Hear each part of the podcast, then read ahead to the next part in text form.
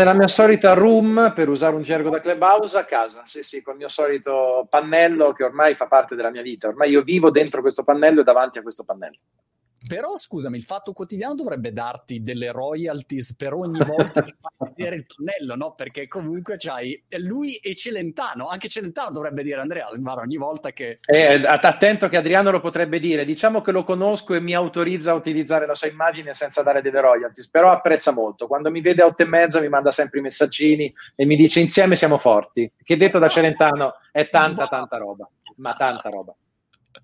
E ci sono anche dei cantanti, devo dire famosi quanto lui, che mi scrivono in privato, eh, però potresti cambiarlo, potresti mettere anche me. Non ti farò dei nomi, ma diciamo che i due più famosi mi hanno scritto la stessa cosa. Una soddisfazione enorme, Monti, enorme. Enorme, enorme. Ascolta Andrea, adesso diciamo l'argomento della nostra chiacchierata è sì. questa uscita della tua uh, guida su competenze. Eh, mi sembrava interessante fare un po' il punto su oggi, eh, come si comunica sui social, che cosa funziona, cosa non funziona. Peraltro appunto anche l'uscita di Clubhouse apre tutto il tema dell'audio che può essere interessante. E quindi insomma mi sembra una roba oggettivamente su cui ha, ha senso spendere un po' di parole. Però ehm, di recente tu peraltro hai fatto dei numeri incredibili con un post che magari vale la pena di segnalare ma volentieri, se ne vuoi parlare, con piacere. È successa una cosa abbastanza clamorosa che non, era, non, avrei mai pensato potesse accadere, Monti. Due giorni fa c'è stato il passaggio di consegne tra il presidente del consiglio uscente e quello attuale. Io ho scritto semplicemente un post che in realtà era una foto, una foto del presidente del consiglio Conte che passava la campanellina a Draghi e sopra ci ho scritto lo rimpiangeremo, che voleva dire in bocca al lupo a Draghi, ma anche forse quello che se n'è andato non era così brutto come presidente del consiglio. Ed è esplosa la pagina perché quel post ha raggiunto qualcosa come 450.000 like, 150.000 commenti, 35.000 condivisioni ed è entrato nella top 10 mondiale di Facebook. Quindi è stato uno dei 10 post con più interazioni, non in Italia, e quello ti confesso mi succede quasi sempre, ma nel mondo che è stata una cosa clamorosa. E al primo posto c'era peraltro il post di addio di Conte. Evidentemente che vuol dire? Vuol dire che il tema Conte era molto sentito sabato, ma probabilmente vuole anche dire che la mia pagina Facebook un po' di forza ce l'ha, come tu hai intuito al punto tale da chiedermi di fare, con grande benevolenza tua, devo dire, 10 lezioni sul giornalismo e sulla comunicazione. Secondo me è, mm, è, interessante sempre distinguere tra um, teorie e fatti, no? E nei fatti eh, tu mh, mm, la parte social eh, la stai dominando ormai da un anno, cioè non c'è un altro giornalista che fa i tuoi numeri ehm, sui social. E questo secondo me è un aspetto, ehm, come dire, assolutamente rilevante, soprattutto se uno si stacca dal eh, mi piace quello che dici, non mi piace quello che dici, politicamente concordo, non concordo, sì. se uno analizza questo dato, dice cacchio, che cosa sta facendo Andrea Scanzi di diverso rispetto a tutti gli altri, perché oggettivamente i numeri, i numeri, parlano chiaro. Se tu dovessi dire, e poi ovviamente da Clubhouse voglio tirare dentro un po' di persone che magari hanno domande da farti che possono essere utili per la loro comunicazione, se tu dovessi dire quali sono ad oggi gli elementi principali eh, che tu vedi, o diciamo i pilastri che tieni in testa quando cerchi di comunicare eh, sui social e soprattutto dove comunichi ad oggi? Direi Facebook, eh, posto principale, ma magari altri posti. Io comunico soprattutto su Facebook, Twitter non lo uso quasi mai perché lo trovo autoreferenziale, fa dei numeri ridicoli e secondo me è un po' il circo e lo zoo dei giornalisti che se la cantano e se la suonano. Non voglio far parte di quel mondo lì. Instagram lo uso più per motivi privati, quindi magari metto la foto con la mia compagna, con i miei amici, con i miei cani, eccetera. Clubhouse mi piace molto e quindi investirò molto anche su lui. Credo che Twitch lo utilizzerò molto nelle prossime settimane. Poi sai quali sono le mie caratteristiche. Intanto ti ringrazio di aver distinto bene teorie da fatti. Eh, non, non c'entra nulla condividermi o meno, sono semplicemente dei dati di fatto. I numeri che ci sono, soprattutto su Facebook, li faccio io, non li fa nessun altro. Nel bene e nel male può essere un dato positivo, ma può anche voler dire, oddio, come è messo male il giornalismo. È però un dato di fatto che è così.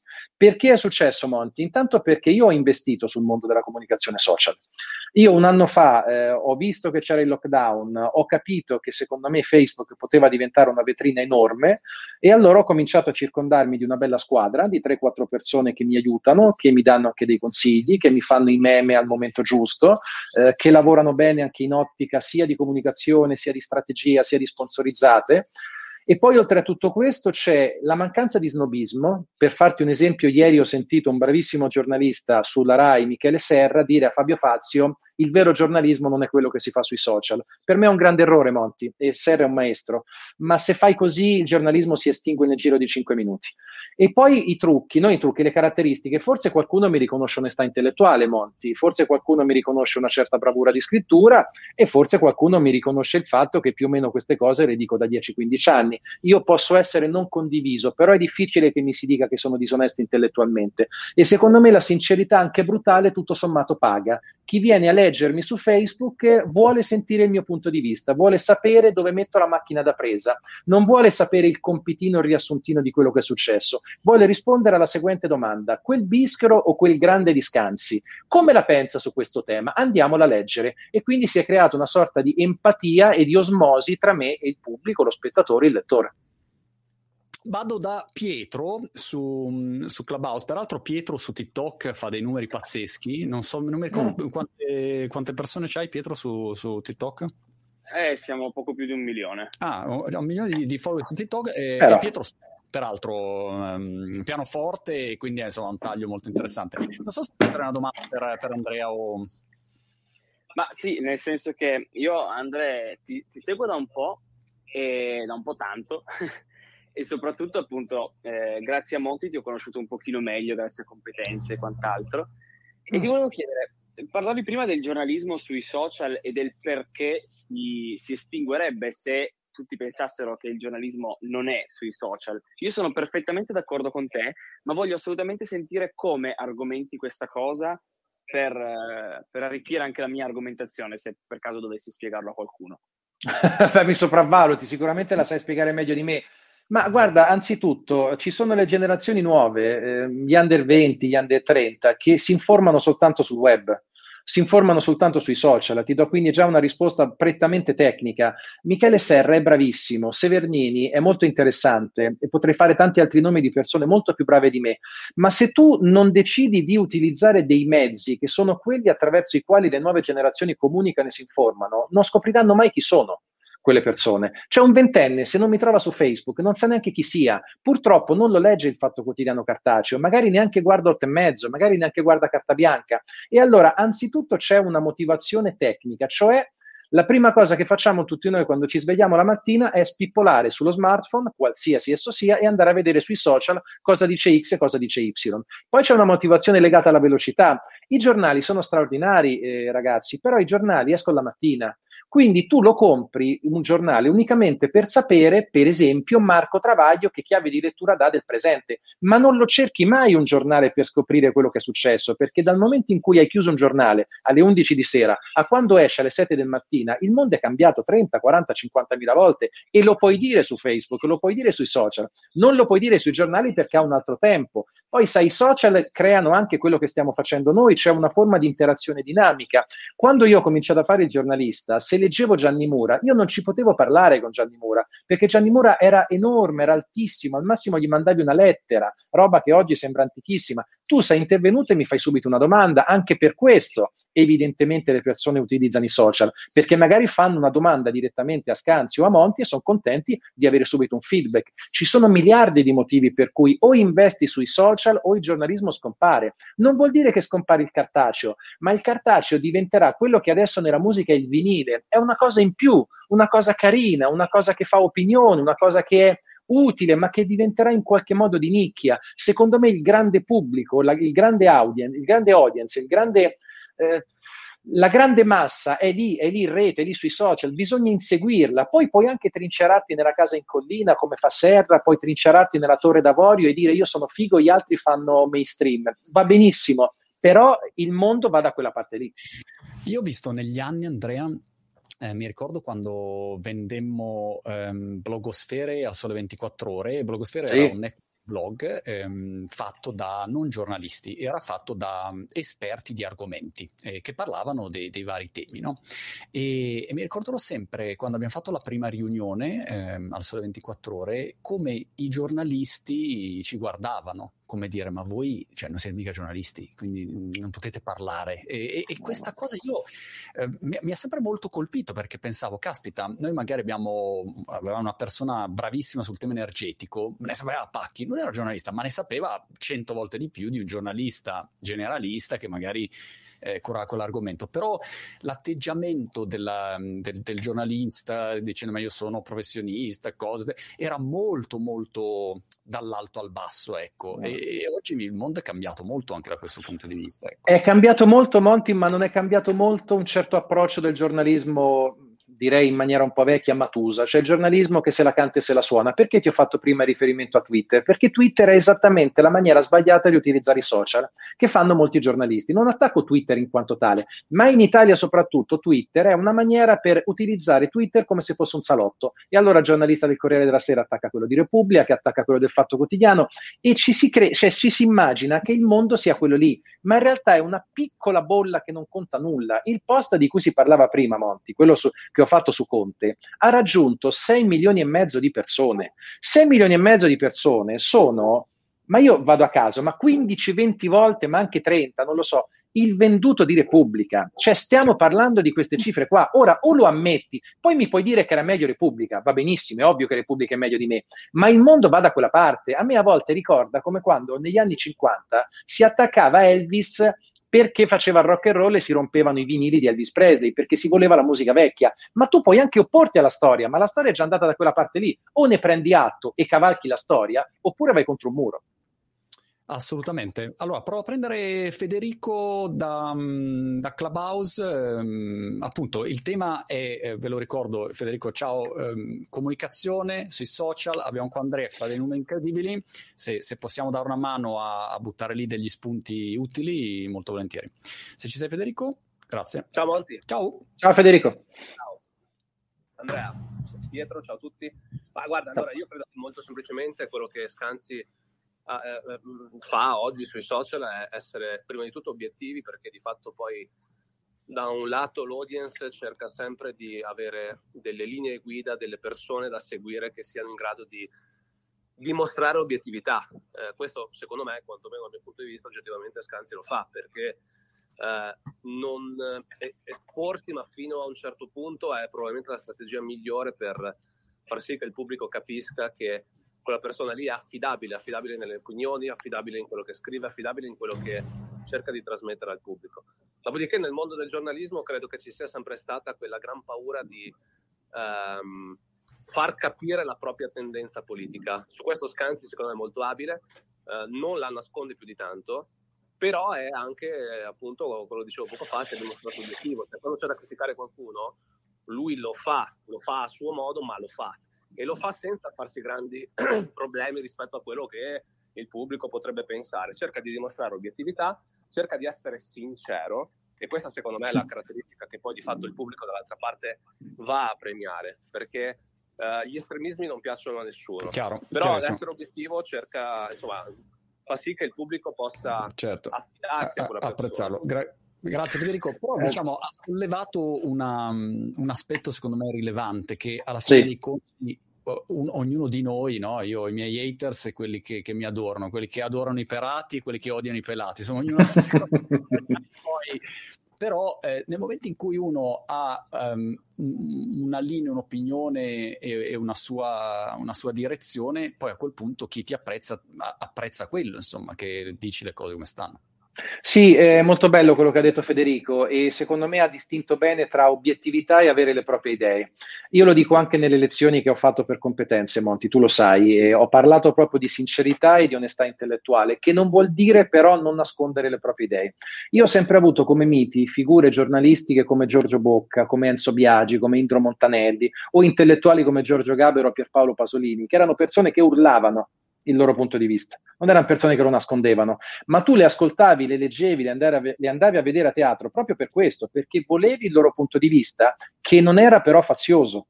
È ovvio che ci sono gli eter, Monti, tu sei odiato da tante persone, io sono odiato da altrettante persone. È chiaro che se uno ha il poster in camera di Salvini e magari mi odia a prescindere perché è convinto che io odio Salvini, ma io non odio Salvini, io odio le idee che a volte ha Salvini, che è ben diverso. Dopodiché il discrimine è proprio quello, un conto è avere le proprie idee, un conto è diventare tifosi. Io credo di avere le mie idee, le ho sicuramente, non le nascondo, ma non sono tifoso. Per farti un esempio, due o tre giorni fa, quando è nato il governo Draghi, io ho detto chiaramente che la vecchia maggioranza, secondo me, probabilmente aveva sbagliato a entrare in quel modo nel governo Draghi. Mi sono arrivati gli insulti anzitutto dalla parte teoricamente del mio pubblico più affezionato, quindi quelli che votano centro-sinistra, quelli che votano 5 Stelle. Forse mi sarebbe convenuto non scriverli quei post, Monti, ma non sarei stato me stesso. E la paghi, eh, questa cosa, Monti. Quando vado in televisione, quando faccio programmi anche miei, ci sono tanti politici che non ci vengono a parlare con me o con Travaglio perché io ho scritto male di loro, ma io sono fatto così. Se io dovessi mettere il freno a mano tirato, probabilmente avrei meno nemici, ma avrei anche meno pubblico e soprattutto avrei molto più imbarazzo a guardarmi allo specchio, che poi la cosa fondamentale della mia e credo anche della tua vita.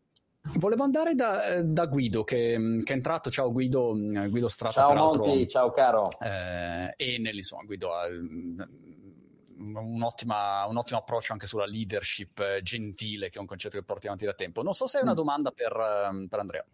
Sì, assolutamente, grazie, è un bellissimo panel. Io parto da un presupposto, se è vero che le idee non hanno gerarchia e quindi i social enfatizzano questa bellezza, cioè si guarda ai contenuti, come mantenere una brand identity individuale rimanendo rispettosi? Cioè spostiamoci sui contenuti onesti, coerenti ai nostri valori, esponiamoci, ma a questo punto il, il, limite tra rispetto dell'altro e spingere sulle proprie opinioni può essere una leva competitiva di successo? Bella domanda, la risposta è sì e infatti una delle lezioni che ho fatto per competenze è proprio legata anche al tentativo e all'obbligo che abbiamo tutti noi di stare attenti al gusto per il like facile. La dico meglio ehm, se io scrivo un post urlato contro un certo politico, un certo giornalista, una certa persona che è molto divisiva, io ottengo molti like, ma probabilmente dico male un concetto che se dicessi bene otterrebbe meno like, ma appunto sarebbe raccontato meglio. Nel passato, soprattutto l'anno scorso, quando mi è esplosa la pagina, non nascondo, perché ho tanti difetti, ma spero di essere autocritico, non nascondo che a volte mi sono lasciato prendere dal gusto del like. E quindi se potevo utilizzare la parola forte 6 o forte 9, utilizzavo la parola forte 9 perché avrei avuto 100.000 like invece che 60.000, però ho sbagliato perché vedevo che la pagina montava 600.000 fan, un milione, un milione e mezzo, due milioni, ti parte la scimmia, ti gasi, fai la gara con gli amici, hai visto, c'ho un like più di te e a quel punto ogni tanto deragli e vai fuori pista. Questo è un errore. Il concetto di leadership gentile, ma anche di essere sempre rispettosi, è una cosa che io ho sempre avuto in televisione, sempre. Ho sempre avuto nei giornali, sul Fatto Quotidiano e non solo, infatti penso di aver preso due querele in 30 anni. Sui social devo dire che 5 o 6 post sbavati, sbagliati e un po' troppo urlati nel 2020 li ho fatti. Questo è, mm, secondo me, mm, eh, diciamo anche una, una, misura che uno trova nel tempo ehm, sui social. Ognuno, secondo me, eh, quando inizia a crescere, eh, io anche personalmente è un errore che ho fatto spesso in passato e cerco di non ripetere, è facile andare dietro l'onda perché tu dopo un po' mm. hai la percezione esattamente di che cosa funziona sì, e se vuoi sì. far numeri noi questa diretta non l'avremmo chiamata come comunicarsi social nel 2021, ma la chiamavamo le sette cose che non sai di Draghi e che il sistema ti vuole nascondere, no? E a quel certo. punto che questa roba attira molto più interesse al posto sì. di avere. Tra l'altro abbiamo 5.000 persone collegate in questo momento eh, sui, sulle varie piattaforme, più 1.600 su Clubhouse, no? E, wow. Ed è una dimostrazione di come sia un media a sé stante questo. Vado da, da Simone su Clubhouse, se, hai una domanda cerco di chiedere domande brevi e risposte brevi così eh, possibile. Simone, se ci sei, ciao. Sì, eccomi, ciao a tutti. Allora, una domanda veloce per Andrea. Eh, non mi soffermo sul fatto che sia, abbia una capacità comunicativa pazzesca, basta sentirlo parlare adesso, cioè veramente potente. Lui ha prima parlato di un team eh, a cui si è affiancato, cioè da cui è affiancato da qualche, da qualche mese, da un anno, se non, se non ho capito male. Vorrei sapere da lui quale personaggio di questo team, quale figura di questo team, da, dalla quale diciamo, non, non potrebbe farne a meno. Non puoi prescindere, persona... quindi esatto. personaggi chiave, sì. Grazie, allora, eh, la premessa è che tutti i miei contenuti sono miei, quindi quando parlo di team non parlo di persone che mi scrivono i post, parlo di persone che mi aiutano nei, nei meme, nel montaggio dei video, mi danno dei consigli di strategia comunicativa, eh, soprattutto su Facebook. Eh, il mio team è fatto da tre persone, eh, Tommaso, Francesco e Luigi. Francesco e Luigi hanno più la veste grafica, Tommaso è il social media manager. Non potrei prescindere da lui, perché Tommaso, Tommaso Galli, è la persona a cui un anno fa ho bussato alla porta e gli ho detto mi aiuti aiuti a crescere ancora di più. Tra l'altro, piccolo aneddoto personale, lo cercai perché vedevo nelle classifiche di interazioni che ero al terzo posto dietro Mentana e Porro.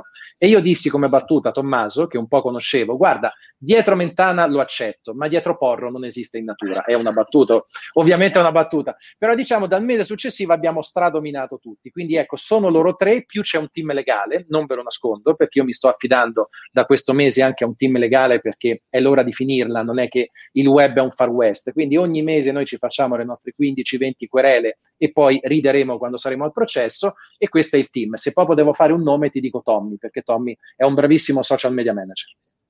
Super, vado, grazie. Eh, g- grazie. a te Simone. Faccio un salto da Alberto che, che non, non, sento, Alberto non ci sentiamo non so da quanti anni ma mi fa piacere trovarti qua.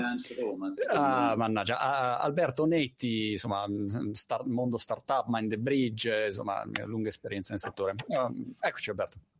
Avevo una domanda veloce, veloce. Parliamo di 6 milioni, a volte 100 mila, che sono numeri importantissimi. Ma come andare oltre le vanity metrics? Come, come misurare realmente l'engagement? Prima Andrea aveva già accennato una risposta. Ovviamente certi toni possono portare più massa ma meno qualità. Ma come lavorare su una competenza che viene apprezzata e come misurare il ritorno? Perché a volte, anche a secondo della del media che usiamo abbiamo ritorni totalmente diversi che vanno presi un po' con le pinze.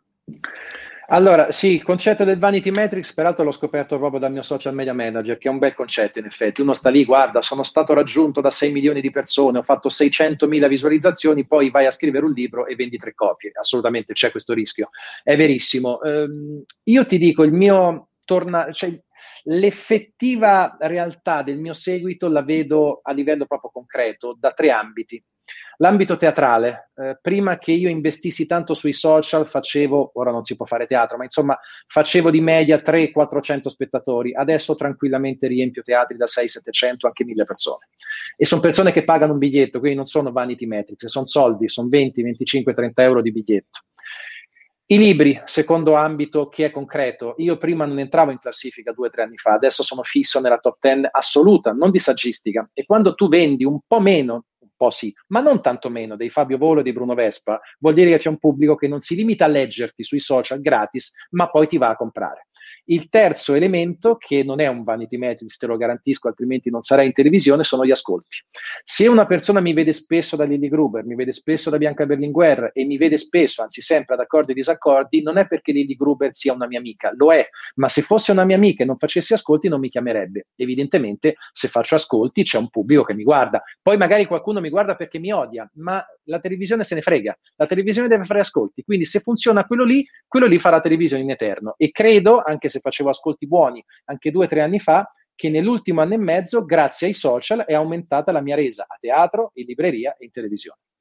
Un'altra differenza che, che farei è tra, tra, media e marketing, cioè eh, un conto è avere una strategia di marketing, penso per un'azienda o anche un personal brand, dove tu in sostanza metti fuori dei contenuti per vendere un prodotto, no? E quindi questa è una strategia di marketing. Cosa diversa invece è creare un media, eh, sì. come noi stiamo facendo, e tu Andrea te l'ho detto più di una volta, tu sei un media e questo mh, impatto e, e, questo ritorno è un ritorno che si vede in tanti aspetti. Eh, non so, se uno vuole lanciare una nuova iniziativa, hai, la gente sa chi sei, hai accesso. Certo.